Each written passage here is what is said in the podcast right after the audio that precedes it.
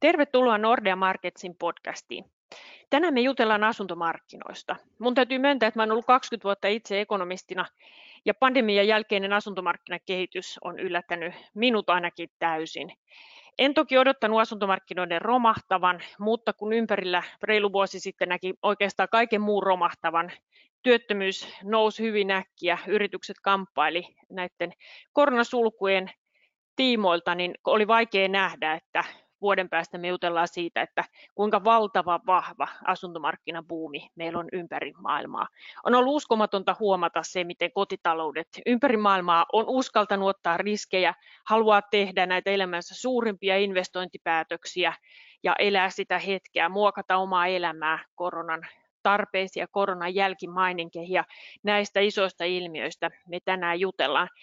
Mun kanssa täällä on juttelemassa Juho Kostiainen, meidän Suomi-ekonomisti, ja Jussi Pajala, Nordean kiinnitysluottopankin toimitusjohtaja. Ja minä olen pääekonomisti Tuuli Koivu. Ja nyt minun on tietenkin ensin pakko kysyä, että onko mä ainut, joka yllätyy tästä kehityksestä, vai onko mulla kohtalo tovereita? Aloitetaan vaikka Juhosta. No täytyy kyllä itsekin myöntää, että aika, aika yllättävä on ollut kehitys siihen, mitä sanotaan vaikka vuosi sittenkin ajatteli asuntomarkkinoista, että tos, niin kuin sanoit, niin työttömyyslomautukset lähti tosi nopeeseen nousuun ja normaalisti se on tarkoittanut sitä, että samoin myös sitten asuntomarkkinoilla kysyntä heikkenee, mutta toisin kävi tällä kertaa ja oikeastaan voisi sanoa, että niin kuin asuntomarkkinoiden kysyntä on jatkanut vahvana koronasta huolimatta tai osittaisen ansiosta. Eli tässä on ollut paljon sellaisia ilmiöitä, mikä korona on tuonut niin kuin mukanaan, mikä on sitten tukenut sitä asuntomarkkinaa. Mutta mennään ehkä niihin kohta tarkemmin. Mitäs Jussi näkee? Tuliko yllätyksenä? No kyllä täytyy myöntää, että silloin 15 kuukautta sitten, kun tämä kaikki alkoi, niin, niin oli, oli, paljon, oli pelkästään kysymyksiä ilmassa eikä juurikaan ollut vastauksia, mutta, mutta siinä ajassa kyllä tämä suomalainen asuntomarkkina näytti vahvuutensa, että markkina on perinteisesti toiminut erittäin hyvin jo tässä pari 30 vuotta ja sen lisäksi vielä tota, pankit laajalla rintamalla toi, toi tervetulon joustomekanismin lyhennysvapaiden myötä silloin, silloin tota, ää, koronakeväänä, joka antoi tavallaan semmoisen kaivatun turvallisuuden tunteen siitä, että jos tulisi jokin epäjatkuvuuskohta omassa taloudenpidossa, niin kuitenkin tavallaan sitten tämmöisen ää, tilapäisen lyhennysvapaan kautta niin pystytään sitten sen karikon yli tota, ää, selviytymään. Ja, ja osittain sen takia ja muuten vaan tämän markkinamekanismin myötä niin, niin loppu onkin sitten historia, että heitä viime kesästä alkaen ollaan menty sitten hyvin, hyvin vahvalla sykkeellä eteenpäin. Ja mun täytyy tosiaan Jussin kunniaksi sanoa, että Jussi oli kyllä niitä ensimmäisiä, jotka kun vuosi sitten suurin piirtein ainakin yhtä asuntopodia Jussin kanssa tehtiin, niin Jussi periaatteellisesti kieltäytyi kaikista hyvin negatiivisista arvioista, kisko minuakin sieltä pessimismin suosta, johon me ekonomistit usein upotaan, ja silloin jo oli merkkejä aika paljon asuntomarkkinoilla siitä, että se kevät oli yllättävän nopeasti kääntynyt, kääntynyt nousu, eli Jussille pisteet kyllä sen vuoden takaisin tilanteen lukemisesta aika paljon optimistisemmin, mutta nyt nähdään myös realistisemmin silmälaseen kuin mitä meikäläisellä silloin oli päässä. Mutta mennään sitten hitusen äm, asuntomarkkinakatsaukseen, joka on julkaisua vaille valmiina Juhon pöydällä. Ä, miltä se nyt näyttää? Kerropas Juho sieltä ensin muutama sellainen päähavainto asuntomarkkinoista.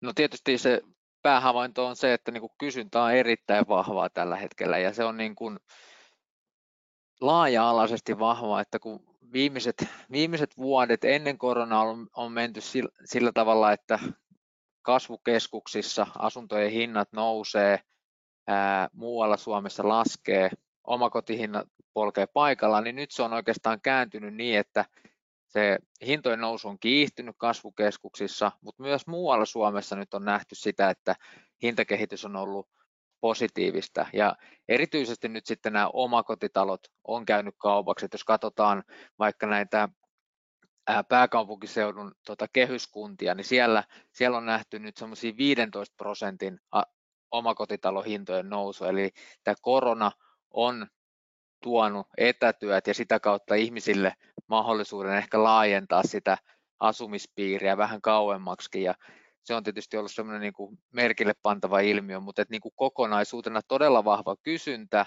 ja nyt sitä on jatkunut jo niin kauan tässä, että viimeisen vuoden aikana asuntokauppaa on tehty 15 prosenttia enemmän kuin, vast, niin kuin vuotta edellisenä vastaavana ajanjaksona.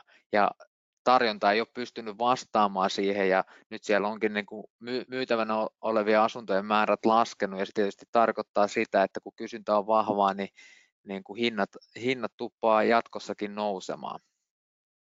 No mitkä tekijät siellä on sun mielestä tämän vahvan kysynnän taustalla? Siellä on tietenkin edullista lainaa edelleen, korkotasot on matalia.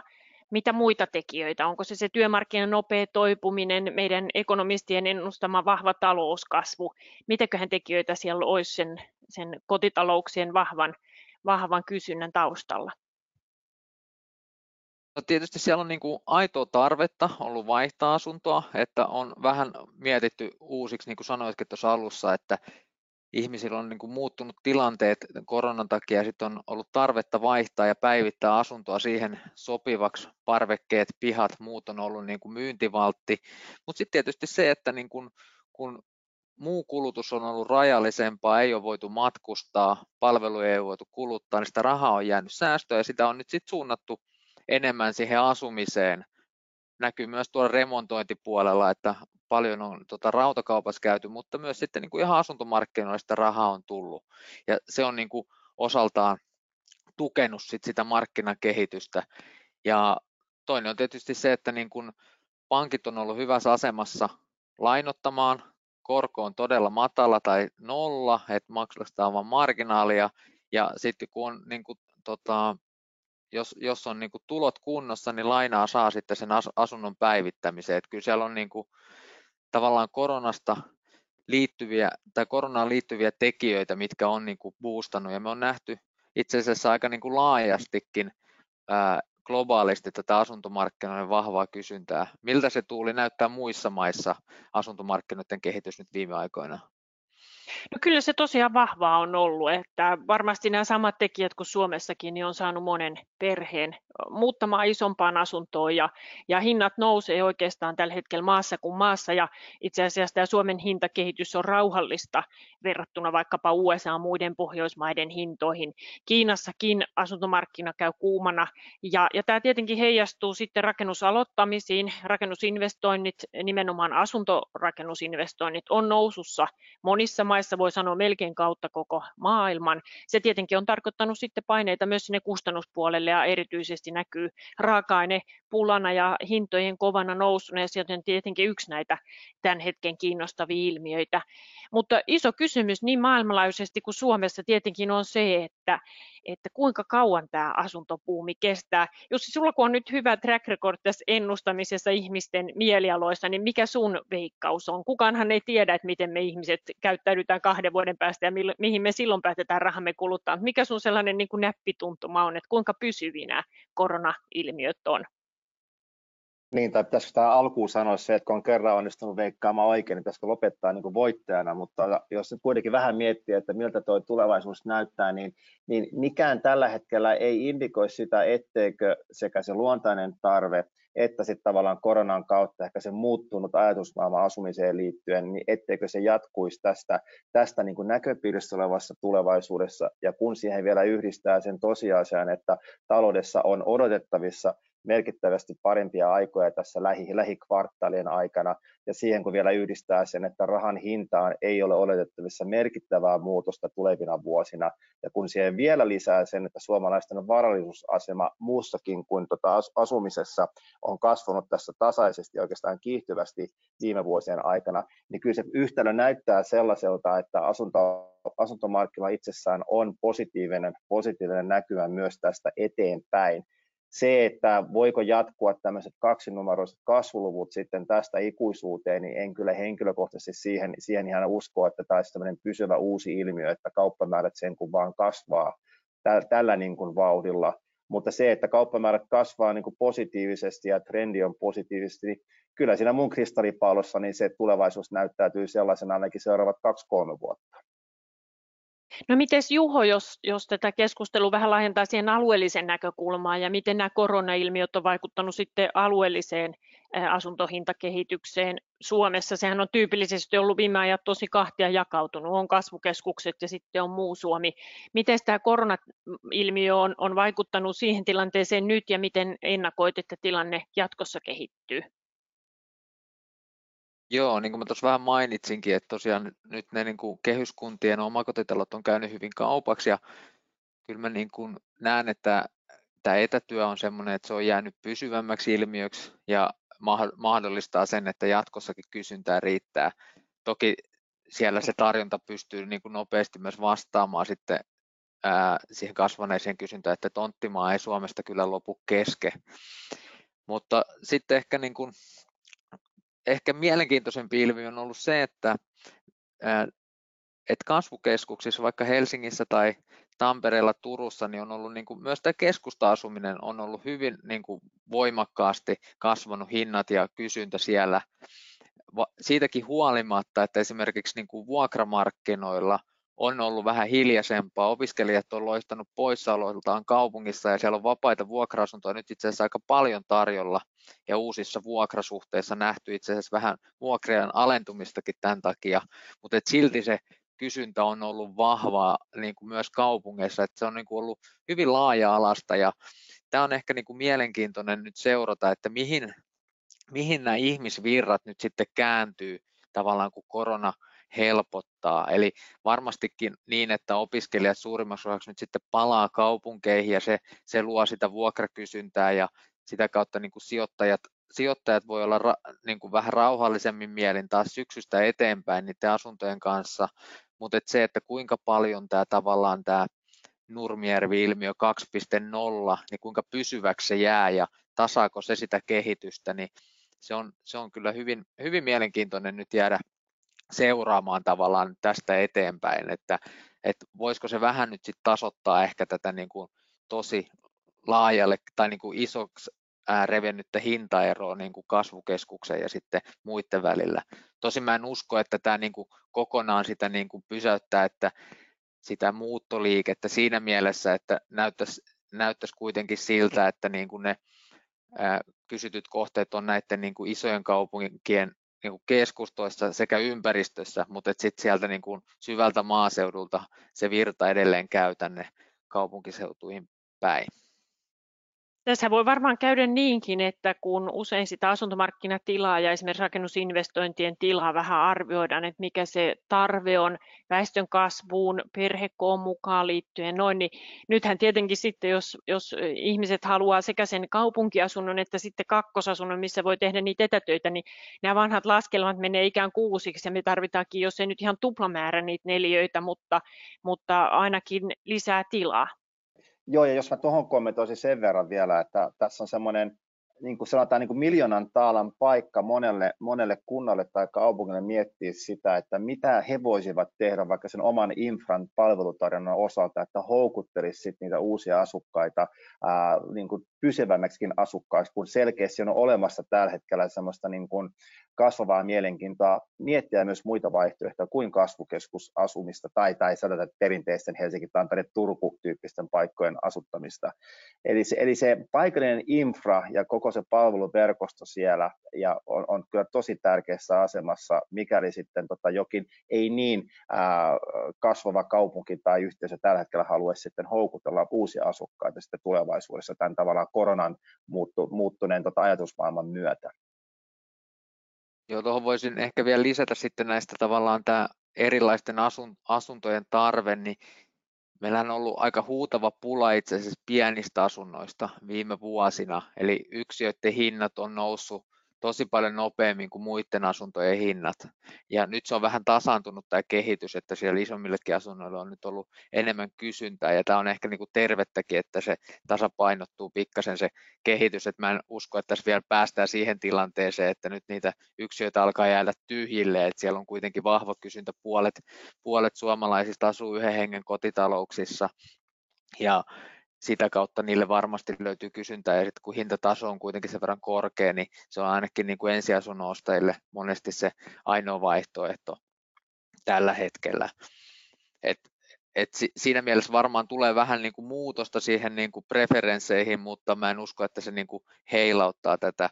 Toinen asia, mikä on niin kuin tämä rakentaminen yleisesti kasvukeskuksissa, niin se on päässyt itse asiassa nyt parempaan malliin tässä viime vuosina, eli se asuntorakentaminen on pystynyt vastaamaan siihen muuttovoittoon tai väestön kasvuun, mitä on nähty kasvavissa kaupungeissa, ja tämä ehkä sitten osaltaan pystyy vähän niin kuin patoamaan niitä aika korkeaksi nousseita hintapaineita kasvukeskuksissa, ja sitten ehkä sanotaan, kun tämä nopeampi kysynnän vaihe alkaa helpottaa, niin myös todennäköisesti tämä hintakehitys tulee olla vähän maltillisempaa kasvukeskuksissa, kun rakentaminen nyt on suunnilleen sillä tasolla, että jokaiselle tulijalle riittää uusi asunto. Joo, se olisi ilman muuta eh, tervekin kehitys, että, että rakentamista lisätään. Eilen luin tilastoja siitä, että USAssakin finanssikriisin jälkeen esimerkiksi oli niin monta vuotta tosi hidasta ja vähäistä se rakentaminen, kun korjattiin sitä ennen finanssikriisiä ollutta ylikuumenemistilaa, että nyt kyllä tarvetta asuurakentamiselle on ja USAssa esimerkiksi tämä asuurakentaminen onkin kääntynyt aika vahvaan nousuun. No sitten tietenkin asuntomarkkinakeskustelu on viime viikkoina kuumentanut myös keskustelusääntelystä. Minkälaista sääntelyä Jussi sieltä nyt on tulossa ja mikä, mikä sinua henkilökohtaisesti tässä ehkä eniten epäilyttää tässä tulevassa sääntelyssä? No varmaan tässä viimeaikaisessa sääntelyssä se keskeinen, keskeinen kommentti on ollut se, että halutaan, halutaan hillitä tai varmistaa se, että suomalainen kuluttaja ei ylivelkaannu äh, holtittomasti ja sitä kautta ylivelkaantumisen kautta synny sitten ei-toivottuja seurannaisvaikutuksia. Ja varmaan sellainen yksi sellainen iso, iso sääntelymittari, mistä on keskusteltu viime aikoina, on ollut tämä velkakatto suhteessa tuloihin ja on, on puhuttu erilaisista prosentuaalista määristä, että millä tavalla se, se rajoitettaisiin sitten tulevien tulevien velanottojen yhteydessä. Ja, ja, ja siinä keskustelussa tota, on, on mun mielestä erittäin hyvä tarkoitusperä äh, varmistaa se, että myös jatkossa suomalainen asuntolainamarkkina näyttää vahvuutensa ja, ja toimivuutensa riippumatta siitä, että mikä on ympäröivä markkinatilanne. Hyvä muistaa, että just niin kuin puhuttiin aikaisemmin tässä koronakevänä, niin asuntolainamarkkina tavallaan näytti jälleen kerran vahvuutensa. Luotiin nopealla temmolla joustomekanismi, joka toi sitä toivottua turvaa ja vakautta sen, sen ylimenokauden jälkeen, kunnes pääsi sitten taas vakaammille vesille kohti viime vuoden loppua. Joten markkinoilla on muutenkin jo ilman sääntöä olemassa tämmöisiä niin kuin luontevia tapoja reagoida, josko jotain yllättävää tapahtuu. Mutta sitten se, että jatkoajatellen sitten mietitään vielä lisäsääntelyä jo olemassa olevan sääntelyn päälle, huomioiden myös sen seikan, että meillähän on valmistella positiivinen luottotietorekisteri, joka tulee voimaan tässä parin kolmen vuoden kuluttua, joka on nimenomaan semmoinen niin sanottu täsmäase, millä varmistetaan, että yksittäisissä talouksissa ei synny ei-toivottuja ylivaikuttamistilanteita, niin sitten lyötään tämmöinen vähän niin kuin makrotason niin kuin one size fits all tyyppinen ratkaisu, että pannaan joku prosenttiraja ja todetaan, että se on sitten hyvä, niin se ei kyllä oikein ehkä, ehkä mun ajatusmaailmaan tunnu niin kuin parhaalta mahdolliselta ratkaisulta, koska siinä sitten tavallaan poistetaan kokonaan se yksilökohtainen harkinta huomioiden sen, että jokainen talous on kumminkin omanlaisensa. Ja, ja sitten kun vielä muistetaan se, että jokaisen talouden kohdalla tänä päivänä, niin kuin aikaisemmin, niin kuin tulevaisuudessa, niin maksukyky stressitestataan 6 prosentin korkoympäristössä 25 vuoden maksuajalla niin se on jo olemassa siellä ja se on sellainen peruskivi koko tässä meidän järjestelmässä, niin, niin en ihan näe sitten niin kuin tarvetta tälle lisäsääntelylle. Ja sitten on vielä sellainen ehkä yksi huomio, että lisäsääntelyhän monesti myös sitten tavallaan poistaa tiettyjä mahdollisuuksia tai mahdollisesti luo jopa jotain negatiivisia vaikutteita. Ja yksi asia, mikä se poistaa, on se, että et rajatummalla määrällä uusia asiakkaita on mahdollisuus päästä kiinni asuntolainamarkkinaan, varsinkin pääkaupunkiseudulla ja muissa kasvukeskuksissa, vaikka heidän maksukykynsä olisikin tota, korkealla tasolla. Ja sitten taas toisaalta, että jos luodaan tämmöisiä tota, mekanismeja itsessään, niin, niin se, että antaako se sitten asuntolainen markkinoille itsessään sellainen luontevan, luontevan tota, kehitysmahdollisuuden ja luoden tämmöistä niin kuin vakaata hintakehitystä jatkossa, vai, vai tuleeko mahdollisesti jopa niin kuin päinvastainen kehitys, jopa äärimmilleen vietynä tietynlaisena niin kuin negatiivisena hintakehityksenä. Et, et, et, tämmöisiä niin kuin monenlaisia pohdintoja tämän asian ympäriltä on, ja, ja toki on myönnettävä se, että, tai todettava se, että tässä on todettu, että tämä sääntely ei olisi näin yksioikoista, että sääntely itsessään pitäisi erilaisia joustomekanismeja sisällään, 15 prosenttia vaikka voisi olla niin kuin yli tämän rajan, ja, ja niin poispäin. Mutta kaiken kaikkiaan niin meillä on erittäin toivova markkina, jossa on jo hyvä sääntely olemassa ja erittäin hyvä luottamus ja, ja, ja vakaat toimijat puolia toisin sekä asiakkaat että pankkien puolelta, niin se, että tuodaan tämä uusi mekanismi tai toita, tuotaisiin uusi mekanismi, niin en kyllä heti näe sille, sille niin kuin oikeastaan mitään lisäarvoa tässä tilanteessa, enkä myöskään tulevaisuudessa. No miten Juho, me ekonomistit ollaan oltu tässä velkakattoasiassa vähän huolestuneita siitä, mistä Jussikin jo mainitsi, että se voi rajata osan nyt sitten vaikkapa nuorista asuntomarkkinan ulkopuolelle. Miten sä kommentoisit tätä velkakattoasiaa tästä näkökulmasta? Joo, tämä on, niin kuin, tämä on niin kuin haastava kysymys. Ja niin kuin Jussi sanoi, niin siitä niin kuin kokonaisvelkaantumisesta täytyy olla huolissa ja sitä pitää koko ajan tarkkailla. Mutta nyt kun jos me katsotaan vaikka viimeinen kymmenen vuotta, miten meidän niin kuin asuntolainamarkkina on kehittynyt, niin keskimääräinen asuntolaina suhteessa käytettä, tai asuntolainojen määrä suhteessa käytettävissä oleviin tuloihin on pysynyt kohtuullisen vakaana tuossa noin 80 prosentissa vuosituloista niin jo viimeiset kymmenen vuotta. Siellä ei ole tapahtunut mitään merkittävää kasvua, niin kuin tuloja nopeampaa kasvua, missä me on nähty sitten kasvu on tämä taloyhtiölainamarkkina, ja sinnekin on ehdotettu nyt sitten jonkun, jonkunnäköistä sääntelymuutosta, ja varmasti on ihan hyvä, hyvä siihen niin kuin paneutua, että miten sitä pystyttäisiin pikkasen hillitsemään, että sinne ihmiset ei ottaisi tai olisi ainakin tietoisia, millaisia lainoja ja mitkä niiden kustannukset sitten niin kuin on näiden, vaikka näiden lyhennysperi- tai lyhennysvapaa periodien jälkeen, ja näin pystyisi ottaa niin kuin harkittuja päätöksiä ja sitä kautta se velkaantuminen olisi niin kuin hallittua sielläkin, että koska siellä ei samanlaista stressitestausta ja maksukykytestausta kuin asuntolainoissa ole. Ja tosiaan se, että niin kuin asunto, asuntolainamarkkina niin on tuonut tavallaan sen yhden välineen kartuttaa sitä varallisuutta ja mitä hankalammaksi siihen ää, kiinni pääseminen on, niin se tietysti sitten kasvattaa myös varallisuuseroja, jos kaikki, kaikilla tai niin kuin suurimmalla osalla nuorista ei ole mahdollista päästä sitten siihen omaan asuntoon kiinni ja sitä kautta kartuttamaan sitä varallisuutta. Toinen on sitten tämä, että esimerkiksi yksi ehdotus on ollut tämä asuntolainan kokonaismäärän tota, ää, rajaaminen tai kokonaisajan rajaaminen 25 vuoteen, niin sekin on tietysti, se on jo pitkä aika, mutta jos olet 25-vuotias, niin kyllä sulla olisi hyvin aikaa sitä maksaa vähän pidempäänkin ja se ehkä vähän haittaa myös sitä, että voidaan kartoittaa sitä muuta varallisuutta siinä tota, rinnalla. Et nykyisinhän suomalaiset, niin ne kenellä on asuntolainaa, niin hyvin paljon säästää ja sijoittaa myös muuhun varallisuuteen ja rahastoja ja osakkeita ostetaan ja sitä kautta hajat, hajo, hajauttaa sitä niin kuin säästämis- ja sijoittamisportfoliota, mikä on ihan suotavaa ja hy, niin kuin hyvää riskienhallintaa. Ja jos, jos sitä rajataan sitä asuntolainan pituutta, niin suurempi osa tuloista joudutaan laittamaan asuntolainan lyhennykseen ja sitten ei voida ehkä säästää muuta kautta. Et kun, niin kuin me nähdään, niin kuin Jussi sanoi, niin ihmisten varallisuus on kasvanut viime vuosina, koska sitä rahaa on nyt sitten laitettu vähän muuallekin säästöön kuin sinne asuntolainatilille. Ja tämä on tietysti niin kuin se, että tätäkään kehitystä ei mielellään niin kuin näkisi, näkisi katkaisevan, koska se on myös suomalaisille yrityksille niiden rahoituksen saatavuuden kannalta hyvä asia, että ihmiset niin kuin sijoittaa myös tämmöisiin kasvuluoviin tota, hankkeisiin. Ilman muuta näin, ja tässä käy hyvin ilmi se, että, että sääntelyllä on aina kaksi puolta ja nämä talousasiat on, on tosi monimutkaisia ja keskustelu varmasti jatkuu sen ympärille. Mun tuntuu, että mun on aika kiittää Juho ja Jussi. Hyvät kommentit, hyvät ennakkoarviot. Ehkä viimeistään vuoden päästä palataan taas. Varmasti tehdään asuntopodcastia sitäkin ennen, mutta viimeistään vuoden päästä voidaan sitten taas vähän miettiä, että oliko ne tänä kesänä tehdyt ennakkoarviot yhtään oikein suuntaisia, yllättääkö asuntomarkkina taas meidät ja, ja mihin suuntaan nyt, kun koronasta nopeasti toivutaan ja toivon mukaan päästään palaamaan normaali viimeistään ensi talven aikana. Kiitos Juho ja Jussi ja kuulijoille oikein mukavaa kesästä viikonloppua. Moi moi!